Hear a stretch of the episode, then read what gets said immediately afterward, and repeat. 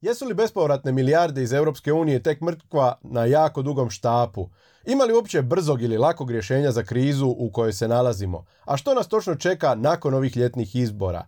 Ja sam vaš komentator Mate Mić, gledate podcast Reakciju, a sa mnom je danas i poseban gost Vuk Vuković, e, doktor političke ekonomije sa sveučilišta Oxford, suosnivač i direktor Orakluma, tvrtke sa sjedištem u Ujedinjenoj Kraljevini, koji o svemu ovome zna puno više od mene.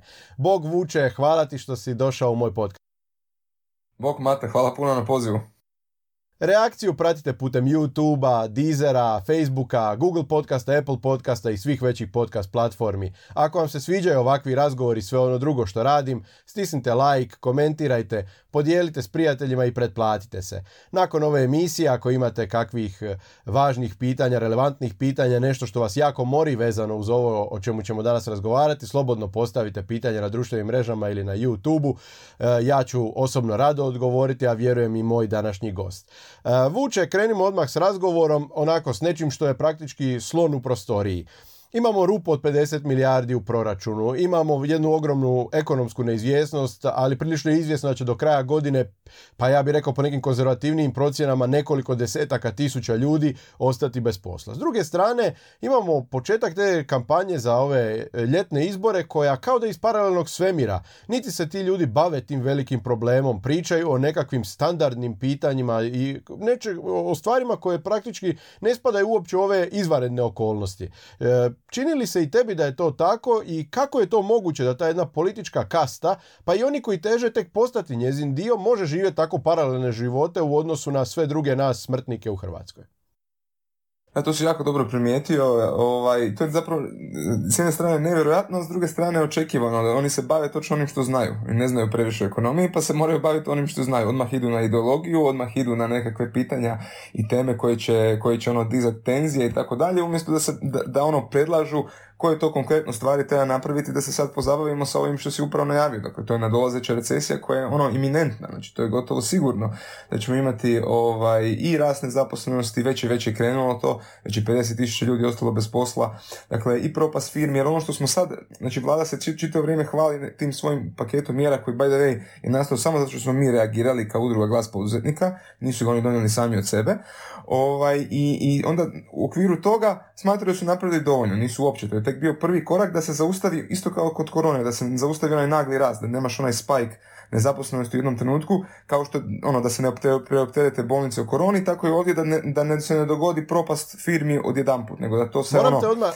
moram te odmah pitati jednu, jednu stvar. E, naime, ja sam to tad još primijetio kako se vrlo brzo teret cijele priče gledao prebaciti na poduzetnike. Vlada je donijela te mjere da sačuva radna mjesta, praktički da poduzetnicima e, to nije bila pomoć poduzetnicima nego radnicima, da poduzetnici upravo zbog drastičnog pada prometa ne bi otpuštali ljude pa kao evo vam neki novac da ljudi pričekaju e, nastavak ekonomskih aktivnosti na svom poslu i da se ne daju otkazi. Odjednom se e, to, ta cijela priča svela na to da je država pomogla poduzetnicima i da oni sad navodno traže od, od države neku veliku pomoć. E, kako se taj spin dogodio uopće u javnosti? To nije bila paket pomoći za poduzetnike, nego za radnike, samo je isplaćivan preko poduzetnika. Pa da, slažem se, baš je ono, tipičan spin, jer upravo to, ništa od tog novca, od tih 4000 kuna nije otišlo u firmu, nego otišlo ljudima za njihove plaće, znači da mogu preživjeti, da ne, da ne završe na ulici u ostalom, jer to je bio i cilj. Jer ako ti imaš jedan put hrpu ljudi na ulici nezaposlenih, imaš broj jedan veliki pritisak na proračun i broj dva ogroman pad potrošnje u tom trenutku, što, ti naj, što je najmanja stvar koju ti treba za vrijeme krize. Tako da baš dobro se primijetio, to je točno bio spin od strane da li vlade, da li njihovih nekakvih uh, ovog aktera, ne znam, nisam sad siguran, udruga čega god, ali baš je spin ide na to da sad poduzetnici nešto traže, ne traže ništa. Poduzetnici traže da se, da se država uzima što manje, to je poanta cijele priče, ne? a ne da, da, da, da im nešto daje. Znači u ovom trenutku, ja sam isto, ja sam isto liberalne orijentacije ekonomske, ali u ovom trenutku krize bilo je bitno sačuvati stabilnost sustava i po meni um, tražiti ovo sve, ne samo, nije samo to Hrvatska radila, sve države su dale ogromne količine novca, Amerika je dala 10% BDP-a, Danska uh, mislim da je čak 13% BDP-a, Njemačka 20% BDP-a, jer sve države su u tom trenutku reagirale sa, u skladu sa funkcijom ponude javnog dobra. Jer jedno, jedno od javnih dobara je uzmeđu ostalog i stabilnost zemlje. I to je bilo ovaj slučaj. Dakle, to nije bilo, nisu to nikakvi grantovi, ni subvencije, ni poticaji, nego je to bilo jednostavno održavanje sustava da, se, da ne krahira. Jer ekonomija ti uvijek reagira sa vremenskim odmakom. Jer, znači, ono, ekonomisti vole reći, e, e, cijene i plaće su ljepljive. Znači da ono, treba im godinu dana, dvije godine da se prilagode. Tako i ovdje, ako bi ti odjednom, ako bi pola milijuna ljudi izgubilo posao u par mjeseci, to bi bio šok jer hrpa tih ljudi ne bi moglo brzo naći posao. Hrpa tih firmi se ne bi, znači propale bi, ne bi se tako brzo snašle. Sada već, kad si ti njih spasio u prvom koraku, sad već neki od tih poduzetnika razmišljaju, ok, šta dalje, koji mi je sljedeći korak, znači moraš se pripremiti na propast. Sad ti je puno lakše se pripremiti nego što je to bilo u trećem mjesecu, jer to ono što ljudi zaboravljaju u trećem mjesecu, ti si imao ogromnu neizvjesnost, nisi imao pojma što će se dogoditi. Zovu te, klijenti otkazuju narudžbe, dobavljači ti nemaju, nemaju resurse, ne, možeš im platiti, ovaj, radnici traže plaće, znači jako si neizvjesnoj situaciji, ne znaš, nemaš pojma što će se događati, Ovaj, I zato je u tom trenutku trebala, trebala baš ta pomoć. Jer to je ono, to je event poput, ne znam, napada vanzemaljaca. To se dogodi i moramo sad svi, moramo svi reagirati. Ne?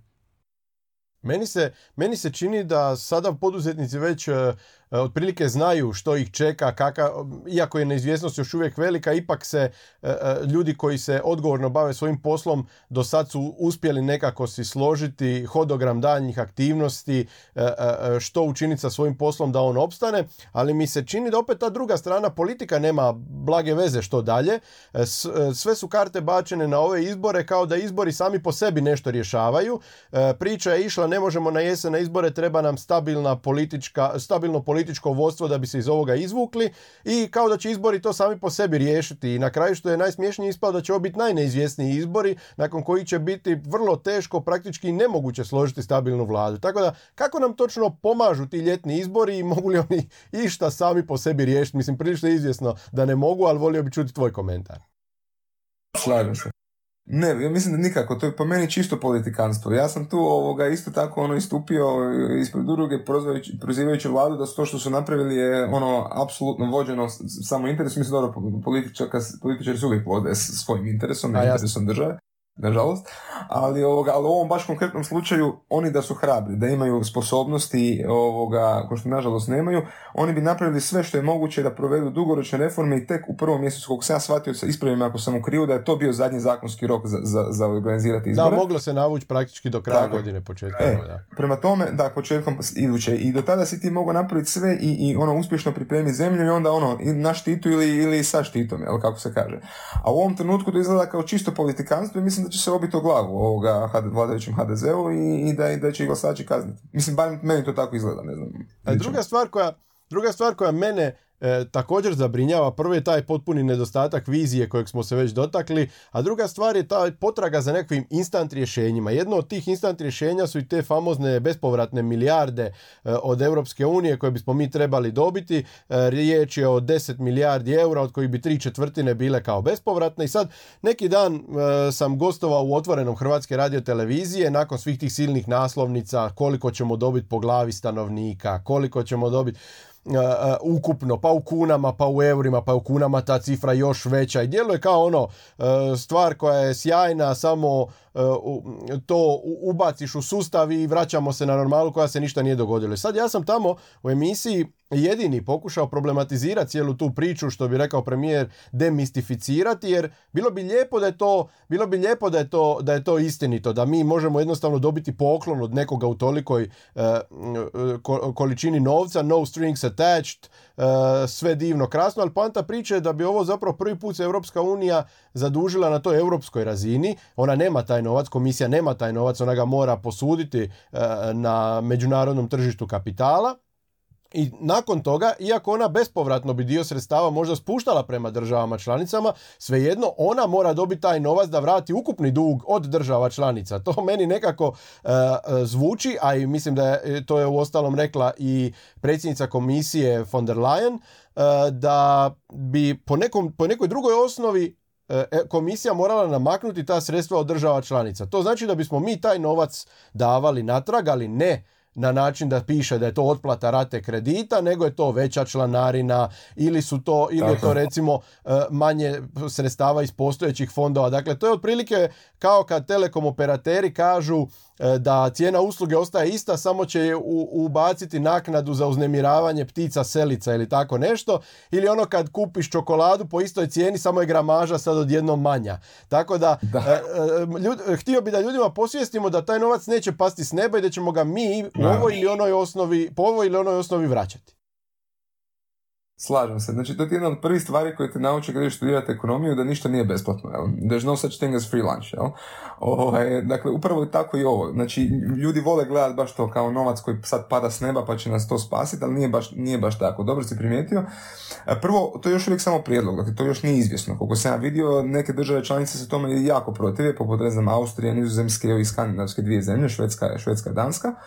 I oni ne žele na taj način ovoga kreditirati neke države koje su se u prije još pokazale kao fiskalno neodgovornima i da će trošiti taj novac na ko zna šta, kao što su na Grčka, Italija, nisu ih one spominjali, ali na, na to se jasno odnosi s obzirom na onu zadnju krizu, ako se sjećamo. Jel? tako da to je jedno pitanje. I oni traže da to bude u obliku zajma, koji će države direktno vraćati Europskoj uniji. Znači da ćeš ti morati opet se, dakle ti ćeš sada dobiti taj novac kao kratkoročnu pomoć da ti ne opterećuje već sad ono rastegnute proračune i, i, i ovoga i ne povećava dug, ali ćeš ga onda morati opet vraćati. To je njihov prijedlog. E, Italija pak s druge strane ona forsira da to bude baš ovako kao što su kao, kao što naši su to e, ovoga primijetili da to bude bespovratno ovo ono. Mislim sumnjam da će to tako ići. Mislim jasno je zašto Italija to želi, zašto mi to želimo. Italiji konkretno su jako narasli troškovi zaduživanja tokom ove krize. Znači, ovi credit default, swap spreadovi su im jako narasli Hrvatskoj nešto manje, ali svima su biti rasli. Tako da, ono, to, znači, što sad to u prevedenom značenju znači, porasli su im troškovi zaduživanja, dakle teže se njima zadužiti i naravno da se lakše zadužiti Europskoj uniji po puno nižoj kamati. To je logika, jel? Cijele priče. Ali treba vidjeti prvo koliko će to proći, to treba biti dakle, unilateralna odluka, dakle sve članice trebaju zajednički ovoga donijeti i složiti se oko toga, a sad vidimo da, da nisu složne. A drugo, onda treba vidjeti upravo ovo što si ti rekao, šta će to značiti za buduće.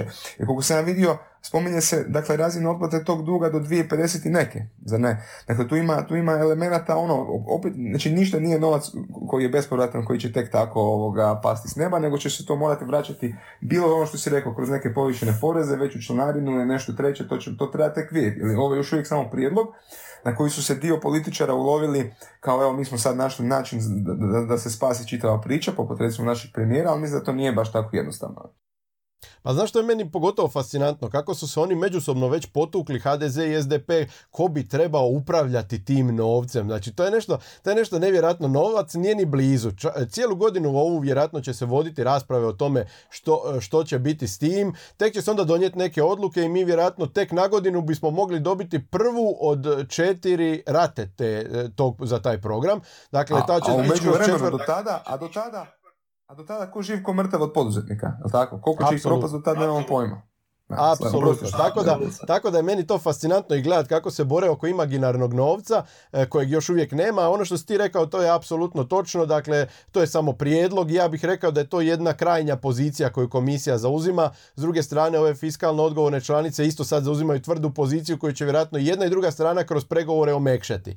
I sad se tu vraćamo na te lobističke kapacitete naše vlade i našeg premijera, jer ovo sad i nije trebalo posebno lobirati jer je to tek načelna ideja. Sad kad dođe proces e, stvaranja kompromisa, e sad će biti bitno što će se izlobirati, a mi bismo upravo zbog ljetnih izbora u kritičnoj fazi mogli biti u apsolutnom kaosu.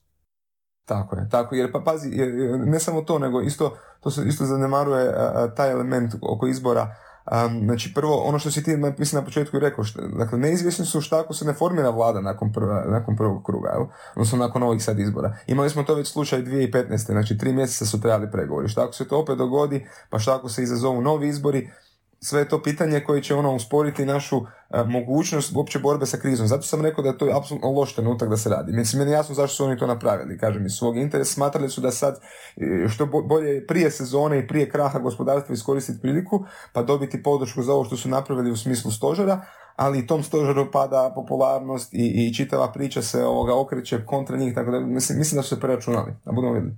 Pa da, zapravo zbog epidemioloških razloga nisu mogli staviti izbore dovoljno rano da kapitaliziraju te zasluge stožera, a sad dolazi ova e, ružna realnost na naplatu koja je još dodatno začinjena e, e, tim nekakvim aferama, ali prije nego što odemo na ove posljednje afere i što ti očekuješ od izbora, samo mi reci vi kao udruga glas poduzetnika isto ste se oglasili o ovom imaginarnom novcu, doduše ja sam to shvatio kao puhanje na hladno, iako ste evo kao što si sam rekao svjesni da taj novac još nije tu, vjerojatno pušete pušete na hladno pa ste odmah izrazili tu zabrinutost da će se time samo krpati proračun umjesto da se taj novac injektira e, u gospodarstvo. E, možeš li reći malo više o tome kako bi glas poduzetnika ako dobijemo neki takav zajam, e, kako bi glas poduzetnika to iskoristio i što smatrate da je, da je najadekvatnije da se Hrvatska što prije digne iz ekonomske krize? Pa prije svega, ovaj, kako god da se iskoristi ono što mi smo inzistirali da, da njegovo, njegova distribucija bude maksimalno transparentna. Znači da se točno zna ko će dobiti za šta i, i šta će se po tome smo poznali. Da, nažalost da, nažalost nismo, ali, ali to je nekakva naša, ovaj, naše usmjerenje, da, znači ako prije svega ako taj novac i dođe, da, da ne slučajno ne završi u rukama istih firmi koje završavaju dosta tih takozvanih, mi to zovemo uhljeb biznisa, jel, firmi koji su isključivo vezane za ono politički, uz, uz neku stranku. sektor paraprivatni sektor, tako je. Dakle, oni koji, koji funkcioniraju samo zato što imaju vezu političku i ništa drugo. Jel? Ovaj, s jedne strane, a s druge strane, ako bi se već išlo, dakle, ja, meni je jasno da će to politika iskoristiti za krpanje proračunskih rupa, ali po meni čak i to ok ako će posljedica toga, odnosno ono, e, prethod, tome prethoditi rezanje poreza. Dakle, da se maksimalno srežu porezi da se gospodarstvo opusti, dakle i, i potrošači, dakle i građani i gospodarstvo da se opuste, pa onda ti krpaj rupu kako, kako znaš i umiješ ako već ne želiš rezati, ovaj, e, ne želiš ići u nekakve korijenite promjene. Um, dakle, čak mi je to prihvatljivo pod uvjetom da, da se gospodarstvo rastereti barem u ovom teškom kriznom trenutku. E, ove posljednje afere pokazuje ovo slučajno riječ je, mislim slučajno, pod navodnike slučajno, e, riječ je upravo o zelenoj energiji koja je jako subvencionirana sa strane Europske unije. Možemo li mi uopće očekivati bez vladavine prava, bez reforme pravosuđa, bez konačno toga da imamo doista pravnu e, državu, možemo li očekivati da će bilo kakve subvencije, bilo kakvi krediti, novac sa europske razine ovdje biti namjenski potrošeni i da neće otići na krivu adresu?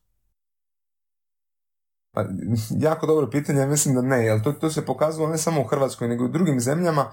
Evo konkretno, znači prije one, za vrijeme one zadnje krize, a ne znam koliko si možda pratio, Španjolska imala upravo taj problem sa ogromnim subvencijama prema obnovljivim izvorima energije. Dakle, to je ono u načelu, ajmo reći dobra ideja, dakle mi ćemo se s fosilnih goriva, idemo na čišću energiju, okoliš, ovo ono, ali s druge strane u takvim zemljama kao što je Španjolska i taj novac uvijek isključivo završi u rukama ovoga, ovo što su malo prije govorili, politički uvezanih poduzetnika. Jel? I to je bio veliki problem njima za vrijeme tadašnje krize i to se isto, ista stvar se događa kod nas. Ja bih to sad povukao paralelu, to, to isto ono kada, kada ove zapadne zemlje tipa Amerika i tako dalje šalju onu, onu državnu pomoć zemljama u Africi. Jel?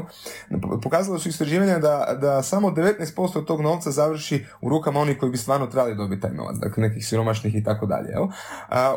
Preko 80% se izgubi putem. Mislim da kod nas i u Španjolskoj nije baš toliki omjer, ali se sigurno dio iz, iz, izgubi putem i u ostalom taj novac ne završi tamo gdje bi trebao. I, I ono što se dogodi upravo ovo što smo vidjeli, tako da super je da se dogodilo ovo, ovo sa, sa tom aferom, mislim super.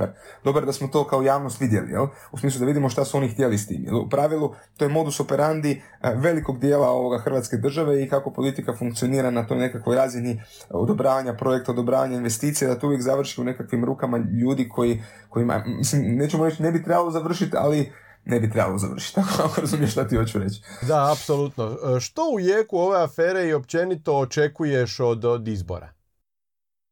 Uh, da, da, kako će afera utjecati na izbore? Ili... Kako će afera utjecati na izbore i općenito, i općenito uh, što očekuješ od izbora, što se može uopće uh, promijeniti na bolje? Pa, pa ovak, mislim, gle, um, moje nekako očekivanje, da li se može promijeniti ili ne može, ne znam. Mislim, zato smo tu mi, u, u, u smislu kog će doći na vlast, zato smo tu mi kao udruga poduzetnika, ali ja čvrsto vjerujem da u Hrvatskoj upravo takvi elementi trebaju mijenjati društvo. Dakle, da trebaš imati uh, uh, jake ovoga, skupine koje se svaka bori za, nekako, za nekakvu bolju zemlju kroz, razne razne projekte i inicijative i na taj način utjecati i prisiliti politiku da napravi ono što bi trebalo napraviti, kao što mi tu mi već jesmo napravili u onom slučaju drugog vladinog paketa mjera. Što se tiče samih rezultata, ako me to pitaš, pa gle, ovako, mislim da ono što sam rekao na početku, da se tu HDZ malo preračunao i nisam siguran da će oni izaći prvi na, na nekim ovim uh, izbornim jedinicama koje su uvijek swing, jel? koje su uvijek idu malo jednima ili malo drugima. A, konkretno, evo recimo, pojavile su se te opcije dakle, na desnoj spektru od Škore do, do, do Mosta. Jučer je vidio smo i Kerum je izletio ovoga, u svojoj desetoj izbornoj jedinici, ne znam još gdje. ovoga, ali u svakom slučaju oni će sigurno uzimati HDZ u veliki dio glasova, što zbog Donta će njih staviti na drugo mjesto i to SDP-u daje taj jedan mandat prednosti u tim ključnim izbornim jedinicama. Dakle, ovim Zagreb, ove tri zagrebačke, možda i čak i u četvrtoj i desetoj. Inače, mi smo radili, ja sam sa kolegama ovoga Vinkovićem i Šikićem radili jedno istraživanje 2015. i smo baš pratili, uvijek su ti četvrta i deseta izborna jedinica ključne, one ko pobjede njih osvaja izbore u pravilu. To ti je ova Slavonska di Osijek i deseta di su Split i Dubrovnik.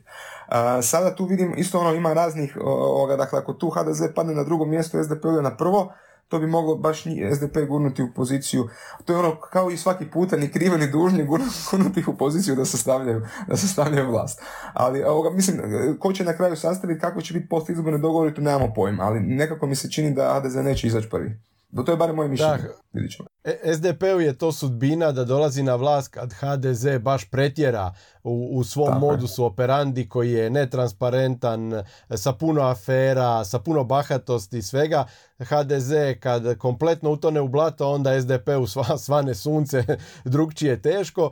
E, misliš da neka od ovih e, drugih opcija, osim te dvije najveće stranke, e, pokazuje naznake da može mijenjati državu? Jesi li u tim programima, ako si stigao pročitati, vidio nešto pozitivno, neki pomak u gospodarskom smislu na bolje? Evo, e, mislim da je ohrabrujuće to što je sami Škoro e, bio, e, odnosno jest poduzetnik, dugo je na tržištu, zna kako funkcionira tržište. S druge strane i u Mostu znamo da ima dosta ekonomskih liberala, ljudi koji promatraju drugčije ekonomske politike od ovog našeg kukavnog mainstreama, dvije najveće stranke. Tako da vidiš li tu potencijal da možda ako neko od njih uđe u vlast da ipak pomakne to klatno u pravom smjeru? Pa i ono, ono što mene veseli baš u tom pogledu je, jer mi smo kao udruga glas poduzetnika davali jedan pleđ jedno ovoga političkim strankama da potpišu da li su za ovih set reformi koji smo mi se predlagali. Dakle, to su reforma poreznog sustava, pravosudnog sustava, da ne idemo u detalje, ima tu detalja, um, transparentnost, digitalizacija i takve stvari. I moram reći da su sve te stranke sa tog, ajmo reći, e, centra, liberalnog, bilo desnog, bilo lijevog i tako dalje, su podržale uh, te mjere. Jedini koji, koji ih nisu podržali su HDZ i Bandić, jel? što dovoljno govori u biti o, o čitavoj, ono, u potpunosti, neke su onako polovične i tako dalje. Tako da mene veseli da i ove što su spomenuli, dakle Škoro i Most, ali i svi ovi recimo sa tog centra liberalnog, dakle pametno fokus koji idu zajedno, uh, ova stranka imena i prezimena i tako dalje, svi su biti podržali, uh, podržali tu priču priču što me veseli. Dakle, kakva god bude konstelacija odnosa u Saboru, ja mislim da ćemo mi moći uspješno gurati upravo ove reforme i to je nekako naš cilj. Jel? Dakle, na stranu, jer, jer budimo realni, kogod dođe na vlast, bit će im vrlo problematično i prvo će teško, to će biti nestabilna vlada, što si sam spomenuo, e, bit će im problematično voditi ekonomiju u ovom, u ovom periodu i tu mi trebamo biti katalizator, ovaj, katalizator promjena da se ide u pravom smjeru. Tako da ja tu vidim, tu sam, moram reći, malo optimističniji, jel? ali dobro, budemo, budemo vidjeli.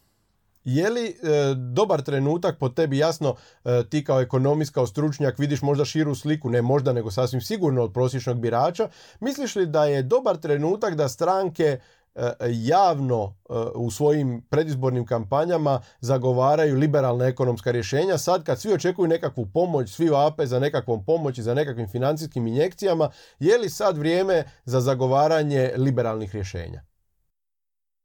Pa ja mislim da je, ali ok, znači s jedne strane um, trebamo malo tu sad e, izdvojiti ideologiju. Ja sam uvijek za, za rješenja koja su, uh, koje, ono koje su funkcionalne, koje funkcioniraju. I tako su mi kroz, kroz UGP smo išli upravo na tom smjeru. Dakle, ono što je izvedivo i što je moguće. a to su baš ove reforme koje smo govorili, dakle, od porezne do, do pravosudne, do transparentnosti i tako dalje. Dakle, neke stvari koje će moći napraviti nekakvu promjenu, promjenu u Hrvatskoj, a da, a da ovaj, ne idemo ono u nekakvu radikalne promjene, ajmo to tako nazvati. Jel?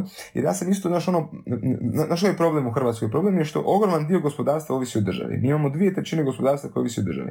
Kad bi ti tu išao masovno, ono, radikalno reza državu, ti bi došao bi do, do teških posljedica, ali bi hrpu, opet bi do, došao, do, dovodio se u situaciju velikih otkaza i hrpu firmi koji propadaju. Ja ne kažem da neke od tih firmi su efikasne i trebali bi se nestati s tržišta, bi, ali taj proces treba ići postepeno. Ne možemo ići šok, šokom, jer onda šokom na šok dobit ćemo još veći pad i teško, ekonomija jednostavno nije zdrava da se iz toga izvuče.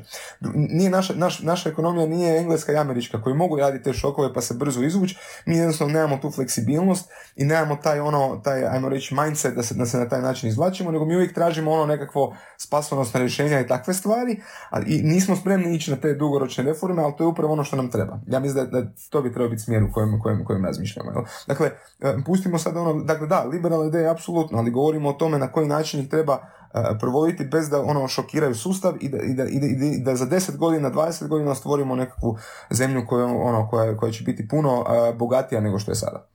Kad očekuješ oporavak od ove krize, puno se spominjalo ti razni oblici krivulja, je li to V, je li to U, je li to L, da gledatelje ne zamaramo toliko sa teorijom i grafikonima, daj ti nama konkretnu brojku. Kad očekuješ da bismo se mogli vratiti na predkrizne pokazatelje?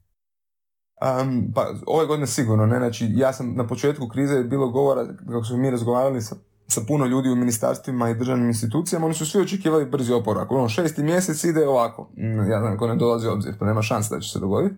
Ovaj, tako da ja mislim da ono, kad si već, ajde, spomenuo, ćemo u, znači da će ići ono dolje, bit ćemo dolje jedno vrijeme, onda ćemo, onda ćemo polako. Znači malo šire u. malo šire u, da. I mislim da bi to ovaj, trebalo, a mislim, neke su procjene sredina 2021. Sad ja ne znam, kužiš, teško ti je sad u ovom trenutku napraviti procjenu ili još nemamo pojma rezultate drugog kvartala. Dakle, kako će uopće biti. Tek smo nedavno dobili rezultate prvog kvartala. E, e, e bio je rast nekih 0,3%. Jel? Vidjet ćemo, a ta ekonomija je bila zatvorena samo dva tjedna. Sad imamo cijeli četvrti i pola petog mjeseca zatvaranje, plus ljudi su drastično promijenili navike. To je nešto što, što puno ljudi zanemaruje. Dakle, jednostavno mijenjaš ponašanje. Neki se plaše zbog virusa i dalje, a neki jednostavno ono, manje izlaze, manje troše, a s druge strane, E, rekli smo pola milijuna ljudi imaju ugrožena radna mjesta u ovom trenutku. Niko od tih ljudi neće dizati kredit za novi stan, za novi auto, e, obnavljati stan i kupovati, znači ići kupovati takozvana neesencijalna dobra, jel? nego ćeš odgađati svoju potrošnju. To je, to je standardno ponašanje u krizi. Tako da mi još nismo iskusili te prave efekte recesije, iskusit ćemo ih tek ono sad u drugoj polovici godine, tako da ono, oporavak od toga, ja se samo nadam da neće ići kao zadnji puta, da kad smo, nakon, kad smo se oporavili, kad je trebalo šest godina čekati na oporavak, nadam se da će biti brži od toga. Svijet bi trebao skrenuti oporavljati 2021. Mi uvijek, uvijek kasnimo za svijetom, tako da ajde, uh, uh, da reću da je, da je negdje sredina 2021. preoptimistično, ja bih prije očekivao 2022. Ali opet, to je ono, uzmi to sa velikim Gledaj, dozom neki, neki skepse, jer u ovom trenutku to su samo nagađanja. Da, neki, neki od ministara iz tog kataklizmičkog razdoblja gdje smo se mi pet godina oporavljali od prethodne krize i sad su opet glavna lica e, te strane spektra, moguće da nam e, e, i završe na, na ministarskim pozicijama, tako da je nezahvalno, složit se s tobom, da je nezahvalno prognozirat jer ne može, ne može ni jedna kriza u svijetu dugo trajati koliko je mi u Hrvatskoj možemo produžiti, samo se nadamo da će ta praksa konačno prestati. E, Vuče, hvala ti puno. Puno ti hvala, bio je ovo e, sjajan razgovor, jako informativan. E, mislim da će mojim gledateljima i slušateljima biti dragocjen. ako bude pokoje škakljivo pitanje, ja ću ti ga proslijediti pa da u nekim od narednih podcasta dam odgovore ljudima. Još jednom puno ti hvala. Hvala tebi puno na pozivu. A vi znate kao i do sad, reakciju pratite putem YouTubea, Facebooka, Googlea, uh, Deezera, uh, Apple podcasta, svih većih podcast platformi. Pretplatite se, lajkajte, komentirajte, dijelite s prijateljima. Bilo je to sve za ovaj put. Uh, do slušanja, do gledanja, doviđenja.